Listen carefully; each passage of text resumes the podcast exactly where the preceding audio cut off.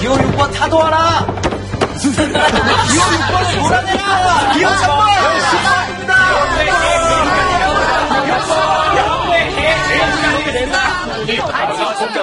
우리가 이러고 나온 게 왜 이러고 나왔는지 우리 시청자분들 너무 궁금해하실 것 같은데. 제가 북한 분이시죠?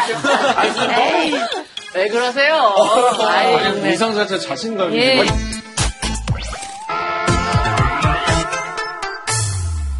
먼저 오늘의 주제부터 좀 공개를 해보겠습니다. 네. 오, 뭐야? 뭐야? 어. 국가 뭐? 뭐?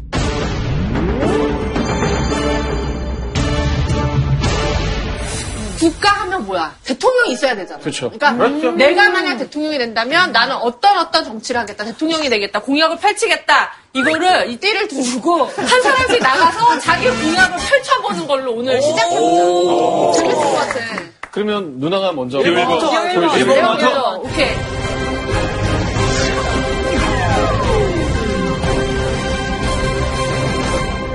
그, 자, 여러분 안녕하십니까. 기호 1번 홍진경입니다. 저 죄송한데, 저 어깨에 기대고 싶다.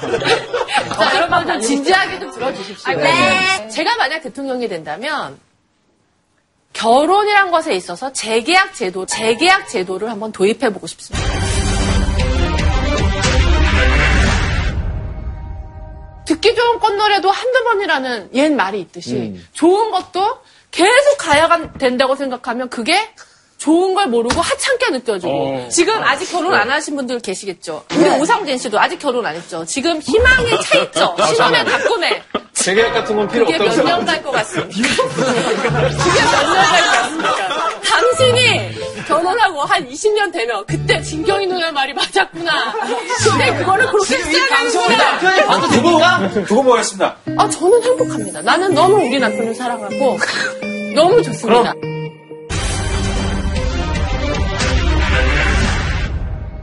제가 만약에 대통령이 된다면 저는 일주일에 한 번씩 주민등록 번호로 추첨을 해서 한 주에 한 명씩 여행을 보내주는 여행 로또제를 실시하겠습니다. 근데 그거 방송으로 생중계 하나요? 뽑는 생중계. 과정? 그럼 자기 주민번호가 공개되는 거 아닙니까? 제가,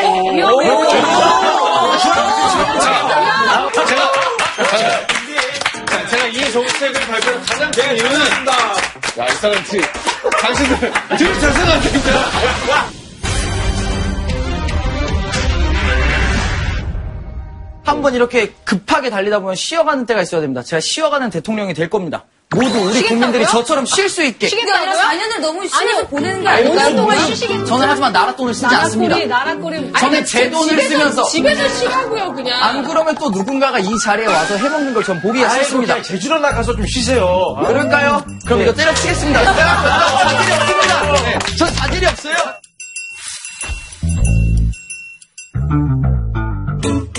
부모님 백 없이도 승마는 물론이고 예체능 관련된 교육을 의무화해서 열심히 배울 수 있도록 만들어 드리겠습니다.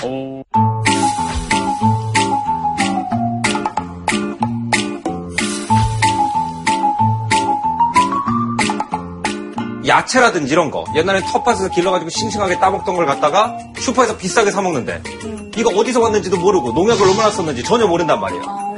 근데 어느 날 제가 차를 타고 지나가다 보니까 넓은 차선 가운데 있는 그 땅 다 놀고 있어요. 거기다 상추 심읍시다. 거기다 상추 심읍시다.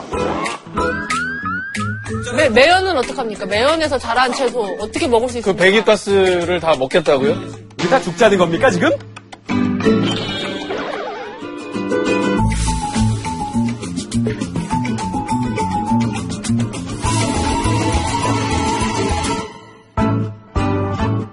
범죄와의 전쟁을 선포한 당에서 나온 9번 후보 강지혁입니다. 범죄자들, 범죄자들은 우리나라에 정말 발을 못 붙이도록 감옥에서만 살 수 있도록 만들겠습니다.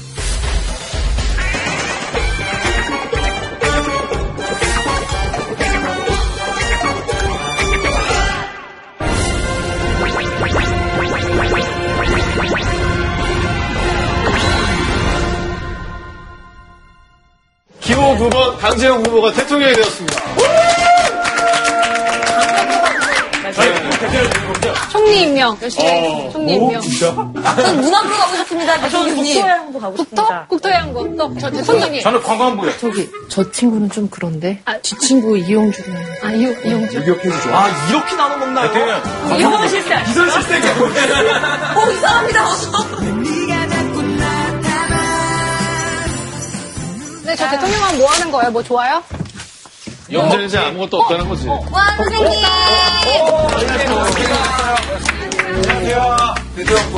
네. 여자 대통령입니다. 제가 부통령입니다. 장관입니다. 나가는 거예요? 대통령이나 이런데. 공적으로 들어온 감옥에 보내야 되는 거 아니에요? 아, 신부님.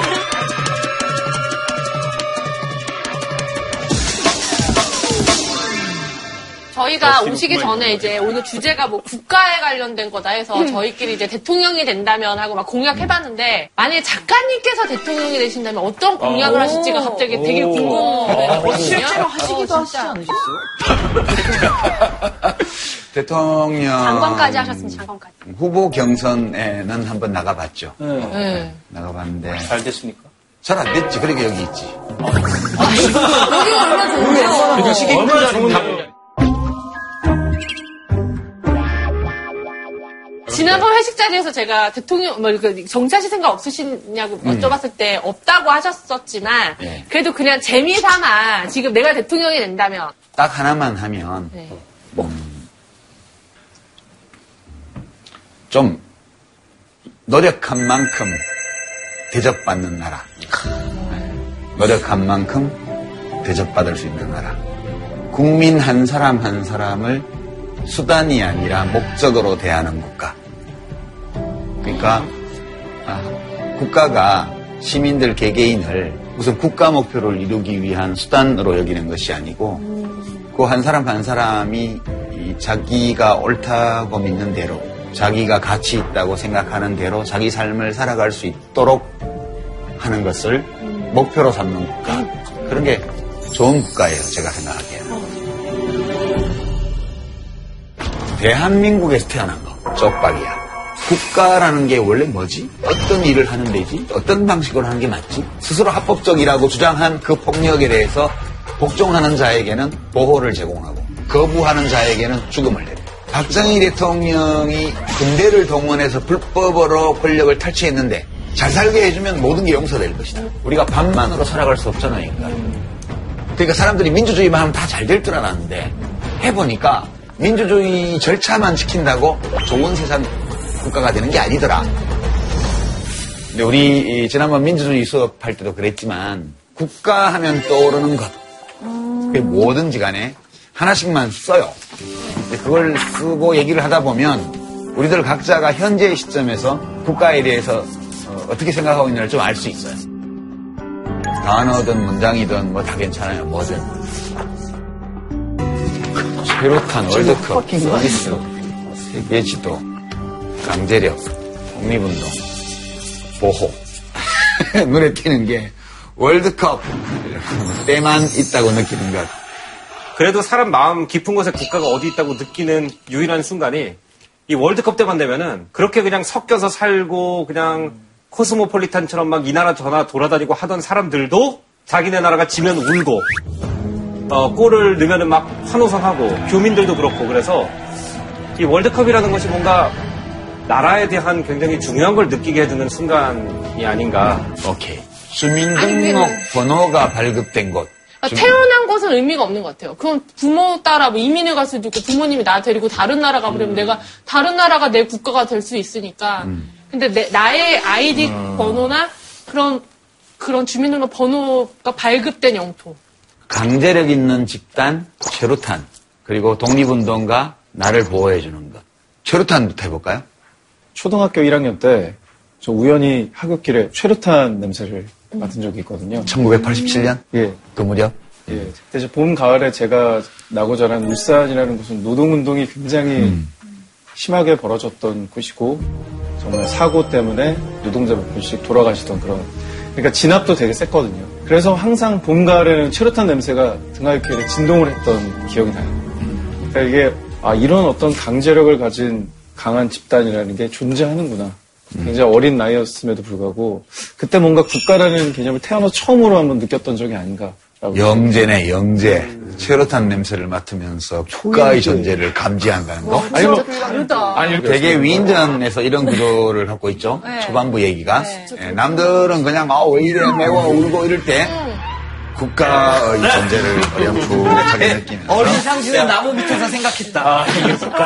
최루탄은 무엇일까? 어린 상신은 나무 밑에서 생각했다. 최루탄은 무엇일까? 그 다음에 강제력 있는 집단. 네. 네, 덕원님. 이를테면 저 군대를 갔을 때 군대를 가야 된다는 어떤 그런 것들 이런 것들도 있었고요. 그 다음에 시위나 이런 데 집회 같은 데서 공권력 경찰들이 딱 마주쳐 있을 때 이런 느낌을 받았는데 힘을 막 바탕으로 널 막 때리기도 하고 널 죽일 수도 있고 그렇게 할 수 있다고 하는 것들은 뭐 범죄 집단이나 인정받지 못하는 것들인데 국가라는 이름으로는 그 폭력적인 거나 어떤 그 강한 힘 같은 걸 마음대로 쓰고 이렇게 해야 돼라고 하는 것들이 정당화가 되는 것 같아요. 물론 이제 그 과정에 더 복잡한 것들이 있겠지만 스트레스를 엄청 받고, 어, 굉장히 괴로운 일이 많아서 악몽을 꿀 때. 여성들이 보통 많이 꾸는 악몽은 뭐예요? 원래 막 엄청 많이 나오거든요. 전 회사에서 잘리는 꿈이요. 아, 진짜 너무, 어, 너무한다, 진짜. 너무 싫어. 이러지 않았으면 좋겠어. 이미 제대로 그러니까 여성들은 되게 다양해요. 여성들은 자기 삶의 경험에 따라서 자기가 살아오면서 가장 끔찍, 끔찍했던 경험. 이게 좀 차이가 있는데, 제일 흔하게 우리가 들을 수 있는 거는 대학 입시를 다시 보는 꿈. 이런 것도 악몽에 들어간다 그러더라고요. 학교, 학교 가는 건 진짜 많이 꿔요. 맞아, 맞아. 분명히 대학을 들어갔고 또는 졸업을 이미 했는데 또 고3이 되어서 대입 준비를 하는 꿈. 남자들 뭐예요? 아, 나 얼마 전에 진짜 울었잖아요.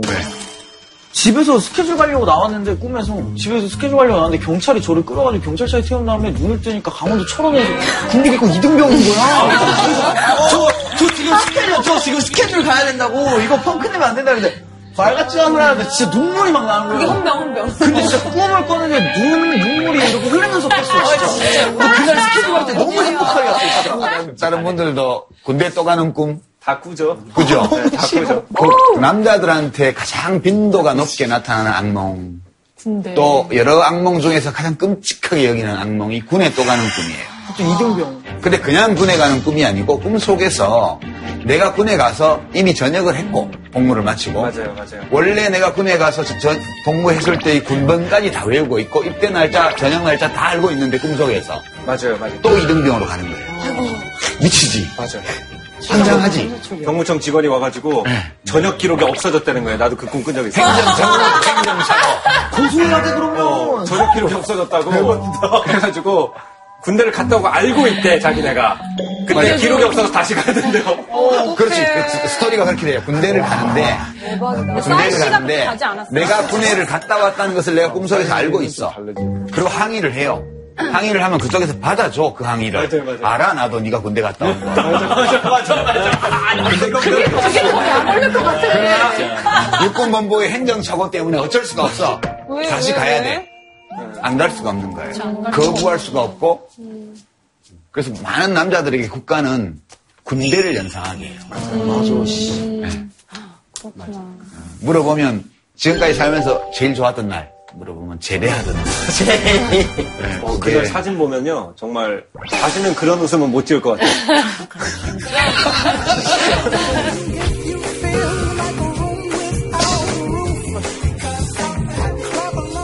반면 나를 보호해 주는 것이라는 답도 있어요. 해외 나가면 이제 로밍 했을 때 문자 막 오잖아요. 근데 그때 이제 외교통상부. 어 거기에서 보호해 주겠다며 이 번호로 전화하세요 막 이런 거 오잖아요. 맞아, 그럴 맞아, 때 맞아. 아 내가 보호받고 있나 보다 싶은 생각이 들거든요. 나도 이제 공감되는 게 저도 여행하면은 그런 문제가 뜨거든요. 뜰 때마다 아 한국 참 좋다 살기에 그런 생각 많이 들어요. 국적이 한국 아니잖아요. 아는데요. 가나에서 안 떠? 통신사가 한국으로. 그래도 한국 한국이니까 또 한국 통신사가 하니까 그런 문제가 떠요. 그런 긴급 상황 때 이런 전화로 이제 전화를 해봐야 근데 돼. 왠지 세벌치디는 외국에서 문제 생겨도 한국 대사관 가도 보호해줄 것 같아. 유명해서 한국에서. 저도 이제 어. 가나 가잖아요. 제일 먼저 방문하는 데가 한국 대사관이에요. 대사님한테 인사 들어. 어, 그래? 저 고향 왔어요 이러면서. 네네네네네. 인사드리고. 정치해야겠다, 야. 어, 예, 그러니까 이게 좀 차이가 있죠. 남자들은 국가를 물리적 강제력, 특히 자기가 징집돼 본 경험, 그리고 군 생활하면서 여러 괴로움을 참으면서 억압당하면서 그냥 어떻게 할 방법이 없으니까 그냥 견뎠던 그런 기억들 때문에 저 강제력 있는 집단 저런 표현이 나오는 반면 여성들은 보호받고 있다는 느낌을 체험할 때가 있죠. 이만큼 인간은 경험의 지배를 강하게 받는 동물이에요. 다른 동물들처럼. 독립운동가. 내가 생각에 연관된 것 같아. 처음으로 독립운동가 분들 공부를 좀 했어요. 근데 되게 마음속에 그 뜨겁게 울리는 게 있더라고요. 같은 국민이어서 그런지 그래서 느낀 게 아, 이분들이 없었으면 지금 우리나라가 없었겠구나라는 생각을 해서 제일 먼저 요즘 딱 국가면 바로 떠올라요. 음. 상해도 갔다 왔어요 얼마 전에.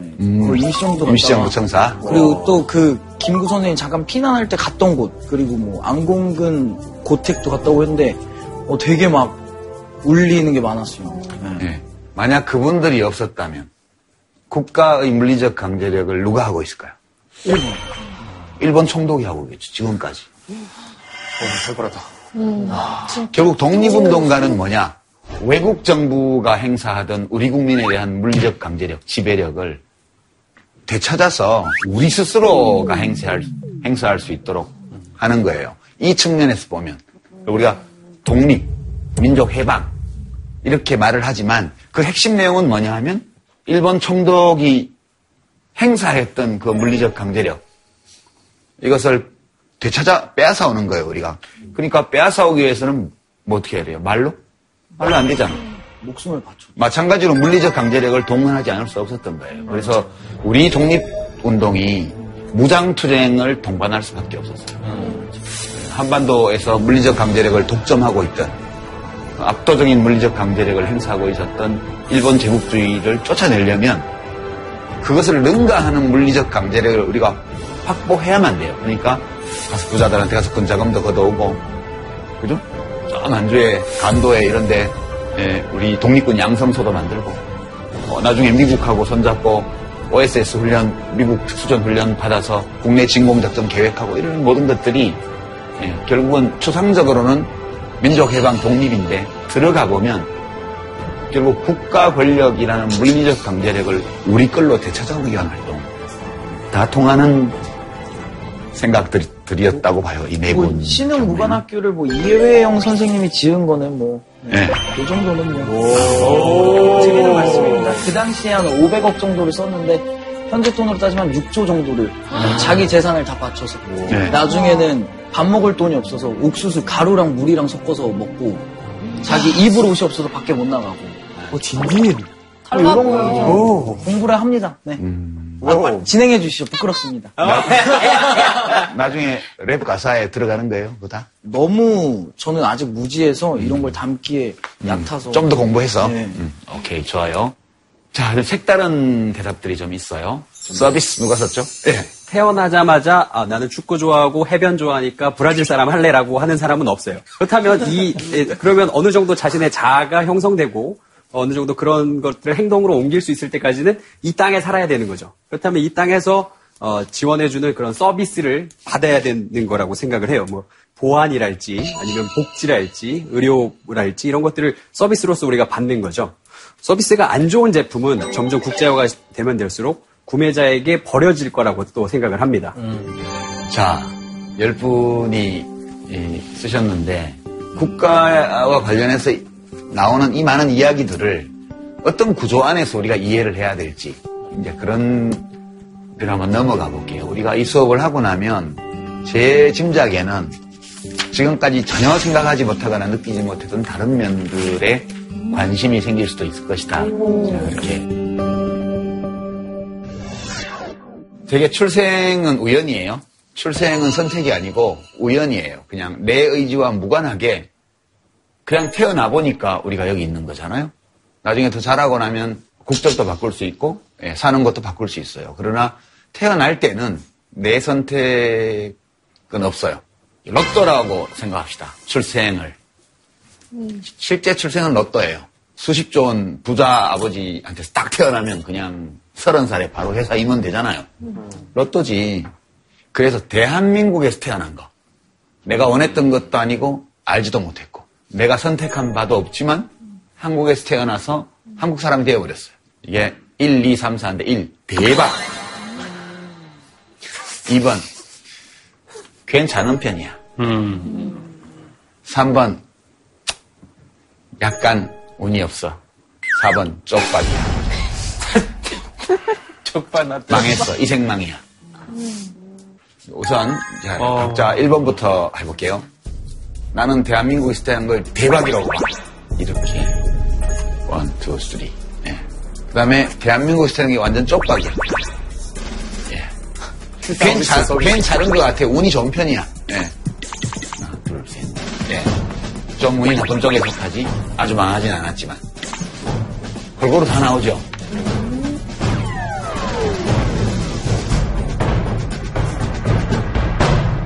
아주 정말 하늘에서 우리가 떨어진다고 가정했을 때 정말 한 1도만 어긋났어도 제가 북한에 가 있을 수 있잖아요. 정말 말도 제대로 못하고 그리고 정말 사상의 자유도 없는 그런 곳에 비해 내가 있는 곳이 상대적으로 전 세계를 통틀어 한국이라는 나라는 그래도 전 세계에서는 15, 세 번째로 잘 사는 나라니까 굉장히 대박이 아닐까라고 생각을 많이 하게 됐었습니다. 그렇게 여권을 가지고 어느 나라에 들어가려고 서 있을 때 쭉 내 여권이 랭킹이 어느 정도 되나 이걸 많이 느끼는 것 같아요. 근데 그렇죠. 같은 아시아인들 중에서 뭐 캄보디아나 베트남이나 라오스 이런 데서 온 사람들이 미국이나 유럽에 들어갈 때 심사를 받는 그 엄격함과 그 한국 사람을 얼마나 손쉽게 통과시켜 주는지 그걸 보면서 그래도 골드 카드구나 이게 세계 시민권 중에서는 좀 그런 느낌이 많이 들었었어요. 나랑 저랑은 좀 다른 것 같아요. 저는 어느 정도 저희는 그래도 너무 프리한 나라는 아니잖아요. 근데 이제 제가 생각한 건 만약에 제가 미국에서 태어났으면 타락했을 것, 타락했을 것 같다는 생각이 들고. 어, 진짜 왜, 왜, 왜? 그러니까 어쨌든 너무 솔직해. 그러니까 마약도 쉽게 터치를 할 수 있고 뭐 이제 됐을 거예요. 그쵸 왜냐면 저는 아니 그랬을 것 같아요. 그런 자유가 그랬을 있기 것 때문에 그때는 거예요. 왜냐면 거기서는 사실 제가 억압받고 살지 않았을 것 같고 부모님한테 막 혼나지도 않고 근데 여기 있으니까 제가 이제 엄마한테 교육도 받고 부모님한테 교육을 받다 보니까 이건 나쁜 거고 이건 하면 안 되는 거야라는 게 확실하게 잡혀 있기 때문에 그렇고 사실 제가 한국에서 노는 것처럼 놀잖아요. 그럼 무조건 총을 맞을 거예요. 그러니까 극단적이에요. 그러니까 왜냐면 너 제, 어떻게 하고 놀길래 그러지? 제 어? 주변에 어디서? 여기서 뭐 하길래? 캐나다에 있던 친구들이나 이제 제 미국에 있는 친구들 보면은 막 진짜 놀다가 한국에서 놀던 식으로 놀다가 막 총격이 일어나서 도망가고 막 제 캐나다 친구들 중에 죽은 친구들도 몇 명 있으니까 너무 감사하죠. 지금은 아무리 해봤자 한 두 대 맞는 정도로 끝나니까. 근데 난 반대의 경우를 느꼈는데. 오히려 나는 한국에 살아서 건강이 더 안 좋아지는 그런 느낌? LA에서요. 세 명이서 밤 12시 넘어서 술을 먹으려고 머리를 맞대고 그만큼 노력을 하고 고생을 하고 온갖 작전을 다 그치, 짰는데도 그치, 그치. 결국 실패했어요. 근데 한국은 어디 가든 편의점에서든 24시간 놀자면 마시려면 맞아. 진짜 한도 끝도 없이 타락할 수 있어. 그, 그 술로만 보자. 그러니까 그건 그러니까 좋아하는 사람은 대한민국 대박이야. 맞네. 4번을 한 번 손들었어요. 예. 그렇게 4번에 쪽박이야, 폭망이야, 이거 손드신 이유를. 지금 들었는데 너무 등 따시고 배부르신 소리만 하는 것 같아요. 이 나라 아직 전쟁 중이고요. 여기서는 미국에서 뭐 북한에서 핵미사일 발사를 뭐 했다. 그러면 되게 크게 기사가 나요. 막 북한이 또 그랬다. 근데 우리나라는 아이 뭐 그래 알았어 오늘 점심 뭐 먹지? 이런 느낌이니까 저는 좀 이해가 안 돼요. 이게 되게 큰 일이거든요 사실은. 근데 외국 애들이 맨날 물어봐. 야, 니네 나라 괜찮니? 그렇지. 진짜 큰일 나니 약간 진짜. 이런 거를 기사를 떼자마자 저희 하루님께서 연락 오시거든요. 전화 오죠? 네. 아니 또 북- 북한놈이 또 그랬는데 어, 괜찮냐? 아니 저는 괜찮습니다 할아버지. 왔다 갔다 커피도 먹고 별일 없는 것처럼. 안정 불감증이. 너무 심한 것 같아요. 예. 그런 면에서 볼 때 이 나라에 태어난 건 완전 쪽박이에요. 이제, 아직 지금 전쟁 중은 아니에요. 우리 정전 중이에요. 그러니까 1953년도에 전투행위를 잠시 멈추는 협정을 맺었어요. 전쟁이 끝나지 않은 상태라고 보면 되죠. 그리고 진짜 정신이 제정신이 아닌 듯 보이는 자들이 핵도 개발하고 핵무기도 개발하고 미사일도 실험하고 이런 나라하고 분단되어서 이렇게 대, 처하고 있는 이 나라가 무슨 대박이 있겠냐. 하고 전 지구상에서 이런 곳이 없다 지금. 그런 얘기죠. 그 각도에서 보면 그럴 수도 있겠네요. 저는 평소에 그렇게 생각 안 해왔는데 어 그럴 수도 있겠군. 자 이제 2번으로 가볼까요? 2번에 손드신 분들. 저는 환경 문제 때문이었던 것 같아요. 물론 뭐 중국에서 내, 항상 오는 그 황사에 대한 피해도 있지만 이 자국이 되게 오염도가 심하고 땅덩이는 작은데 또 갑자기 발전을 하다 보니까 너무나 그 환경에 대한 그 케어를 못해서 못하고 그냥 발전을 해서 정말 1년 중에 맑은 하늘을 보는 날이 며칠 안 되잖아요. 이런 거에 대한 안타까움 때문에 대박까지는 못 가는 거예요. 환경만 좋다면 대박으로 볼 수도 있을 텐데 또 이번 저도 네. 제가 만약에 여행할 때 가나 여권 가지고 있으면은 되게 질문도 많이 물어보고 되게 귀찮게 하거든요. 근데 한국 사람들 그냥 패스를 해요. 그래서 어 그런 거 생각했을 때 아 나도 한국 여권 있었으면 좋겠다는 생각이 음. 좀 들었고 또 밤이 되면은 자유롭게 다닐 수도 있고 약간 음. 그런 걸 어느, 어떻게 봤을 때 되게 괜찮다고 보고 사람들이 조금 그런 거를 좀 더 알고 행복했으면 좋겠다는 생각이 들었습니다. 음. 3번. 저 같은 경우는 우리나라가 구멍 뚫린 욕조 혹은 박, 구멍 뚫린 어떤 그 대학 같다는 생각을 했었어요. 근데 물론 상당한 정도의 풍요와 겉으로 보이는 무언가가 있습니다만 사실 저는 그게 어느 때를 맞춰서 비가 많이 왔기 때문이고 누군가 노력을 해서 부었기 때문이지 이를테면 그게 가만히 있어도 그 물이 그대로 잘 있고 우리가 조금씩 부으면은 더 채울 수가 있고 이런 것이 아니라 밑이 계속 새고 있다는 느낌을 받았어요. 근데 우연찮은 계기를 우리가 뭐, 뭐 시대적인 흐름이라든가 이런 걸 물이 차오르긴 했습니다만 그러느라고 가장 중요한 밑바닥 보수를 안 했기 때문에 음. 물이 점점 빠지고 있다는 생각이 음. 지금 수위는 있으나 그것이 계속 유지될 것인가 했을 때 걱정이 많이 됩니다. 맞아, 맞아. 아, 사람들이 뭘 평가할 때는 두 가지 기준이 있죠. 절대평가. 자기 마음속에 있는 기준에 따라서 절대평가하는 게 있고 또 한편으로는 상대평가. 아유, 저런 사람들도 있는데 저런 나라도 있는데 이렇게 판단할 수도 있어요. 여러분들이 1, 2, 3, 4 중에 선택했을 때는 아마 부분적으로는 절대적 기준 또 부분적으로는 상대적 기준을 적용했을 것 같아요. 근데 이제 네? 저도 2번이에요. 음. 2번인데 어, 약간 저는 절대적인 기준을 적용했어요.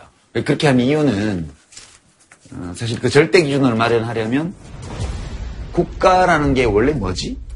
그리고 국가는 원래 어떤 일을 하는 데지? 그리고 국가가 그 일을 어떤 방식으로 하는 게 맞지?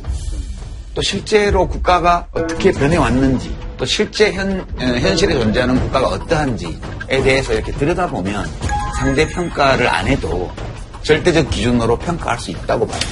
사실 이제 국가에 대해서는 일반론적으로 인류 문명에서 국가가 언제 생겼고 왜 생겼고 그 뒤로 어떻게 진행되어 왔는지를 일반론으로 얘기할 수는 있는데 우리나라 가지고 해보죠. 맨 먼저 여러분들께 보여드릴 거는 1인당 국민소득이 지난 한 50, 60년 동안 어떻게 변화해 왔는지를 보여드릴 거예요. 되게 우리가 대한민국 정부 수립 이후에 인류 문명사에서 국가가 발생해서 진화해서 오늘날 현대 국가로 오기까지의 전 과정을 이게 보여줘요. 그 질문부터 시작하죠. 대한민국이 왜 생겼냐? 일반적으로 국가가 왜 생겼냐? 최초로 국가가 생길 때 왜 생겼을 것 같아요? 어떤 권력 있는 사람이 그 지역을 뭔가 자기가 통치를 하려고. 네, 뭔가 하고 싶은 욕구를 풀기 위해서. 음. 잉여자원이 축적되면서 권력과 힘을 갖게 된 게 아닐까. 소속감을 갖는 거로서 안정, 자기가 보호받고 안정적인 거를 느끼니까. 아니, 이제 접근하고 있어요, 슬슬.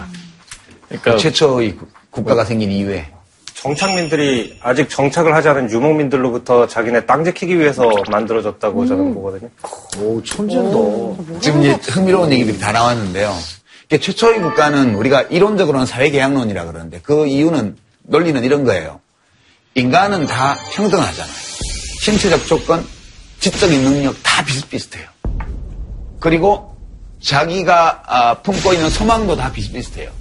그러다 보니까 비슷한 소망과 비슷한 욕망, 비슷한 능력을 가진 사람들이 서로 자기의 생존을 위해서 경쟁 관계로 살아갈 때 나를 지키기 위해서라면 뭐든지 할 수 있는 게 자연이 우리에게 준 권리잖아요. 이런 자연이 준 권리를 무제한적으로 행사하다 보면 서로가 서로를 지키게 돼요. 결국은. 그 이거를 만인이 만인에 대해 늑대와 같이 경쟁하는 자연 상태라고 얘기하죠. 여기는 법도 없고 윤리도 없고 옳고 그름도 없고 선악도 없어요. 그러니까 이 삶은 굉장히 비참하고 불안하다. 그래서 여기서 벗어나기 위해서 공동의 권력에게 자기의 권리를 양보하고 그 권력의 지휘 아래 모두가 똑같이 제한된 자유와 권리만 누리는 걸로 만족하기로 하자. 그렇게 해서 국가가 성립했다고 보는 게 사회계약론이에요. 근데 국가는 그렇게 만들어진 적이 없어요. 누구도 계약을, 계약서를 본 적도 없고요. 계약서에 도장을 찍은 적도 없어요. 사인을 한 적도 없고. 이게 실제 인류 역사를 보면 평화롭게 공존했던 목가적인 원시 시대 이런 거 없어요. 되게 낯선 집단, 낯선 상대를 만나면 일단 조우하면 충돌하고 충돌해서 어느 한쪽이 다른 쪽을 압도하면 그를 말살하고 또는 어느 한쪽이 다른 쪽을 압도 못하면 공존하게 되는 거예요. 교섭. 인류 역사를 보면 말살의 역사예요. 학살의 역사가.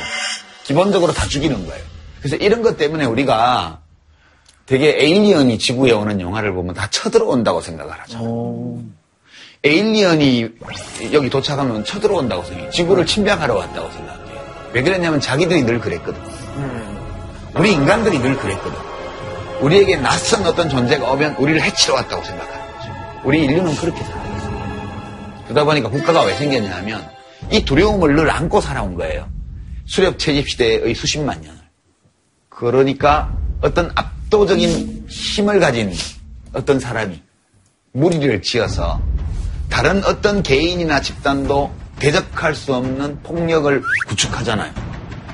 폭력을 구축하고 그거에 합법성을 씌워요. 그리고 스스로 합법적이라고 주장한 그 폭력에 대해서 복종하는 자에게는 보호를 제공하고 거부하는 자에게는 죽음을 내려요. 우리가 고대의 국가의 발생사를 보면 영웅이 등장해서 칼 한 자로 들고 다 정복하고 그리고 스스로 왕이 되어서 나라를 세우잖아요. 그게 실제적인 과정이었어요. 그러니까 국가의 원래 최초의 기능이 사회 내부의 무질서, 범죄, 그리고 공동체 외부에서 오는 위협에 대응해서 사람들의 생명과 안전을 지켜주는 것. 이게 최초 발생한 국가의 기능이었어요.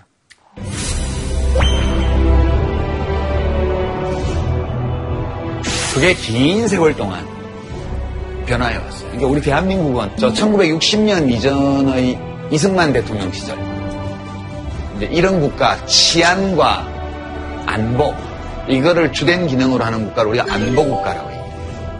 저 때는 우리가 대한민국을 막 수립해서 북한하고 38선으로 쪼개져 있어 또 한국 전쟁을 거쳐 그래서 반공 국가 안보 북진 통일 북한에 대항하는 것을 자기의 존재 목적으로 삼았던 거예요. 이렇게 출발했어요, 우리가. 정말 비참했죠? 죽음은 언제나 갑자기 찾아왔고, 설명할 수 없는 죽음들이 우리를 덮쳤죠.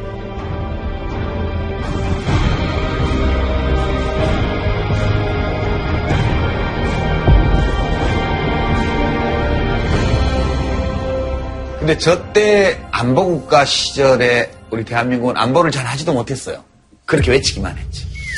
북한보다 뒤져 있었고, 못 살았고, 국민에게 자유와 민주주의도 없었고, 이제 그거 참다 못해서 이제 국민들이 사회구 혁명을 일으켜서 민주당 정권을 세우죠. 이승만 대통령은 경제 발전에 관심이 없었어요.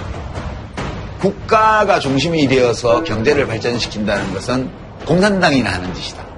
그렇게 생각했어요. 왜냐하면 그때 소련에서 레닌이 집권하고 나서 New Economic Plan이라고 그래서 신경제 계획이라고 세워서 국가가 국민들의 물질적 삶을 해결해주는 계획을 세웠거든요.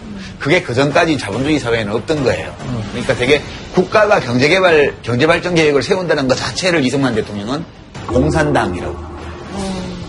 그래서 4.19 때 저 혁명이 나서 민주당 정부가 섰고, 민주당 정부가 유엔 기구의 지원을, 지원과 조언을 받아서 최초의 경제 발전 계획을 세워요. 근데 그게 국무회의를 통과한 바로 그 다음 날 5.16 쿠데타가 일어납니다. 박정희 장군이 아, 좀 멋져 보일 수도 있어요. 선글라스 딱 끼고 광화문에 나타난 박정희 장군의 사진.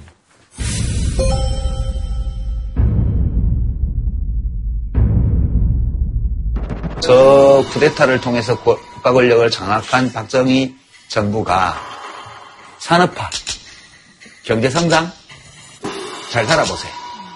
이거를 이루어 주겠다고 약속을 했고, 그걸로 쿠데타를 한 것도 정당화하고, 그 뒤에 독재를 한 것도 계속 정당화했어요. 그리고, 어, 박정희 대통령 집권 18년 동안 내내, 예, 정부가 국민에게 교육하고, 선전하고, 홍보하고 약속했던 내용이에요. 마이카 시대. 60년대, 70년대 초에, 저게 마이카예요? 예, 저게, 예, 이제 최초로 나온 포니. 현대 자동차 포니 모델이에요. 그게 1975년이에요. 서울일 가 1975. 저 옆에 계신 분들은 그 너는 누나 택시는 다 폰이 아니겠습니까? 예, 지금으로 치면 레이싱 모델에 해당하는 거. 그러니까, 시작한데. 요는 이런 거예요. 박정희 대통령이 군대를 동원해서 불법으로 권력을 탈취했는데, 그 불법적인 행위를 정당화하는 길을 어디서 찾아왔냐 하면 국가의 성격을 바꾸는 데서 찾은 거예요. 사람들이 잘 살기를 원한다. 너무 가난하니까. 잘 살게 해주면 모든 게 용서될 것이다. 독재는 했지만 어느 정도 정말 잘 살게 해준 것도 있잖아요. 그렇죠. 박정희 대통령 집권 18해 동안 1인당 국민소득이 100, 달러 수준에서 1000달러 수준이니까 10배가 됐으니까요. 예, 그리고 해외 원조에 의존하던 나라가 산업화에 성공을 했잖아요. 중화학공업도 만들고 제철 산업, 자동차 산업, 금속 산업 이게 그때 다 이루어진 거예요. 그러니까 박정희 대통령 정부는 한국 정, 한국 경제를 이륙시킨 땅에 붙어 있던 한국 경제를 공중에 띄워낸 공로가 있는 기간이었죠, 그때가. 그리고 한국 사회는 그냥 맨날 북진 통일 반공만 외치던 안보 국가에서 그거는 그대로 하지만 그것만 하는 게 아니라 그 위에 북한을 능가할 수 있는 경제력 또 국민들의 삶을 개선할 수 있는 산업 이것을 갖춘 자본주의 발전 국가로 올라서게 돼요. 이게 이- 이게 언제 서, 서유럽에서는 이루어졌냐 하면 이게 산업혁명 이후에 한 200년 동안 벌어진 일이에요. 그게 우리나라에서는 예, 박정희 대통령 집권 한 20년 동안에 압축적으로 이루어진 거죠. 그렇게 해서 대한민국의 성격이 다른 나라가 그랬던 것처럼 전통사회에서 산업사회로 단순한 생존을 보장하기 위한 안보국가에서 국가가 나서서 나라를 부자로 만들고 국민들을 풍요롭게 만드는 걸 국가의 목표 중에 하나로 설정한 발전국가로 한 단계 업그레이드 됐다고 볼 수 있죠.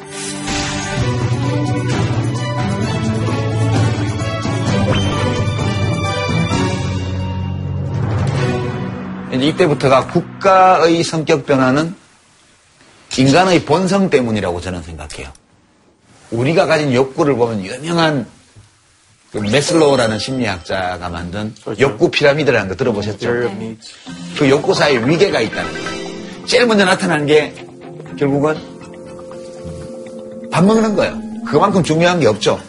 그렇죠. 그리고 외부의 침략과 사회 내부의 무질서에서 나를 지키는 거. 이게 제일 중요한 욕구들이에요. 그러니까 박정희 대통령 시- 시대에 그 두 가지를 기본적으로 어느 정도 충족해 준 겁니다. 그래서 지금도 박정희 대통령 팬들이 많잖아요. 기성세대에는. 그럴 만한 이유가 있는 거죠. 그게 박정희 대통령 득이든 아니면 본인들이 열심히 노력해서 이룬 거든 어쨌든 그 기간에 빈곤을 탈출했으니까. 어른들은 그 기간에 그 부흥을 못 잊으시는 거예요. 못 잊으시는 거죠. 어. 그때만큼 한국이 빠른 속도로 어. 변화된 그 전에 너무 없거든요. 힘들었었는데 갑자기 잘 살게 되니까 또 어떻게 보면 이제 외국인들한테 약간 역사적인 그런 그 기간이었던 것 같아요. 맨날 그렇죠. 못 살다가 급속하게 이제. 그러니까 아프리카의 많은 나라들이 한국이 전통사회에서 산업사회를 어떻게 이행했는지를 알아보기 위해서 박정희 시대를 연구를 많이 하죠. 중국도 1980년도에 개혁개방 정책을 시작을 할 때 한국의 산업화 사례를 깊이 연구했다고 그래요. 네, 연구하고 있습니다. 지금. 네. 그 다음 단계에 보시면 12.6 사건이 일어나잖아요. 저 왜 일어났겠어요? 국민들이 그전에는 하도 배고프고 그러니까 뭐 미국 밀가루 원조 받은 밀가루 해서 집집마다 돌리고 이러면 선거 때 표 찍어주고 이렇게 했단 말이에요. 근데 이제 절대 빈곤에서 벗어나서 이제 밥은 먹을 수 있게 됐어요. 그러다 보니까 우리가 밥만으로 살아갈 수 없잖아요, 인간이. 이제는 더 높은 차원의 요구를 실현하는 데 관심을 가진 거예요. 내가 사는 사회가 좀 더 훌륭한 사회였으면 좋겠어. 내가 속해 있는 대한민국이 좀 더 떳떳한 나라였으면 좋겠어. 그리고 내가 밥만 먹여주면 무조건 말 듣는 돼지가 아니고 소돼지가 아니고 내가 나름대로 내 생각을 말할 수 있고 내 주장을 펼 수 있는 그런 인간으로서 대우받기를 원한 거예요. 그게 민주화에 대한 요구예요.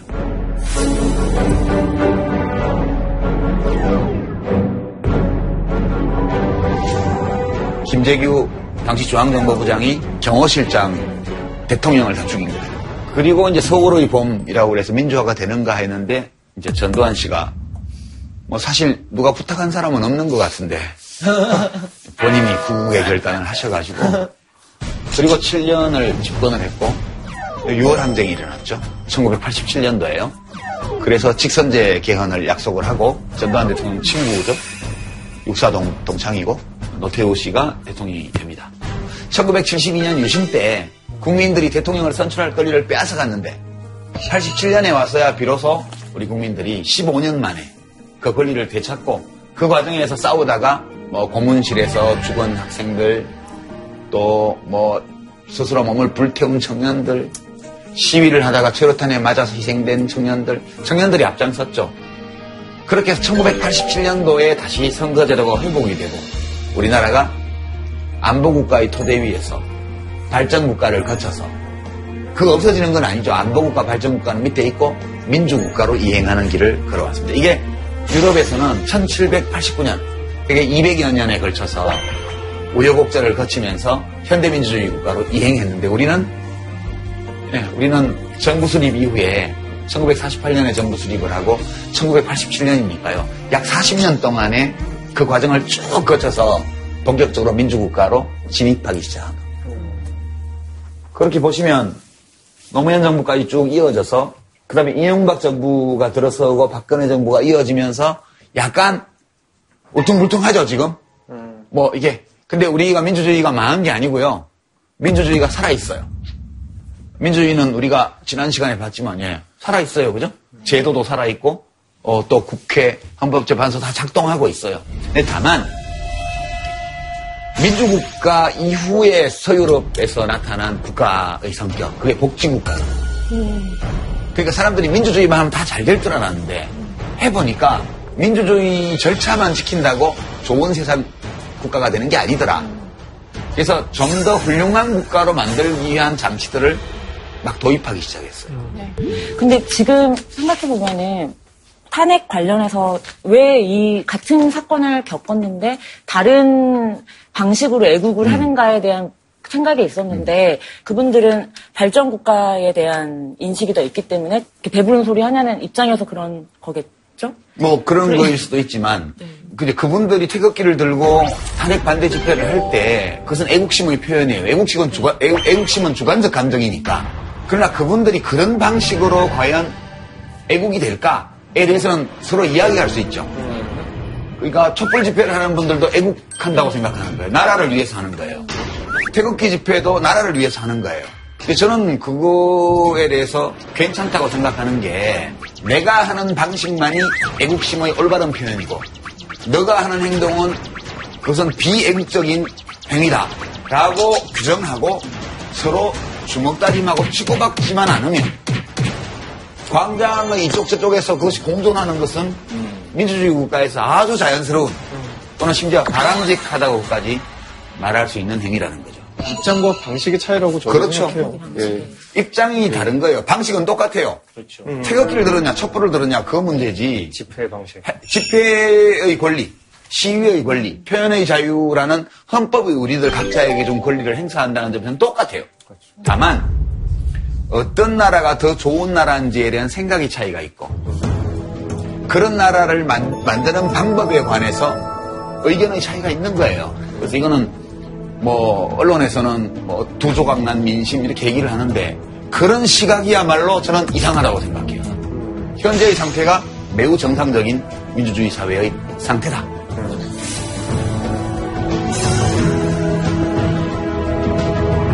한국, 대한민국이라는 이 나라의 역사를 정부 수립 이후의 역사만, 1948년 이후의 역사만 살펴보면 우리가 경제만 압축 성장을 한 게 아니고요.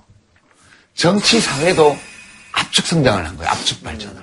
한 단계에서 그 위에 다른 단계를, 다음 단계를 축적하고 또 다음 단계를 축적해서 지금 우리나라는 안보 국가이면서 발전 국가이기도 하고 민주 국가이고 그리고 여기서 복지 국가를 얹을 수 있냐 없냐의 문턱에 있는 거예요. 우리가 다 따라오지를 못했어요, 아직까지. 인류의 문명사가 이룩한 최고의 상태까지는 아직 대한민국이 못 왔어요. 왜냐? 인류의 문명사가 이룩한 최고의 상태까지는 아직 대한민국이 못 왔어요. 왜냐?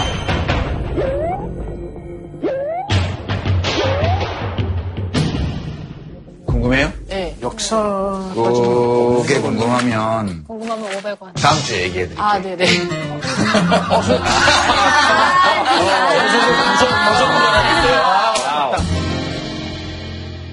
대한민국은 지금 시스템으로 가면은 모든 것이 다 파산이에요. 국가는 존재하지 않아요. 자, 이제 본격적으로 이 질문을 해야 되겠다. 엄청난 땅이 바다 위에 생겼습니다. 몇명 데려가서 나라를 공급해도 되죠. 자기가 성취한 것이 아닌데 애국심을 왜 느껴야 되는 거죠? 그래서 우리가 뭐하러 애국심을 하고 나쁜 국가의 정의는 무엇일까? 제일 나쁜 국가는 국가가 제일 좋지 않은 국가예요. 질문이 질문 있습니다. 질문 있습니다. 질문 있습니다. 질문 있습니다. 아까 하지 않았어요? 한 번 더.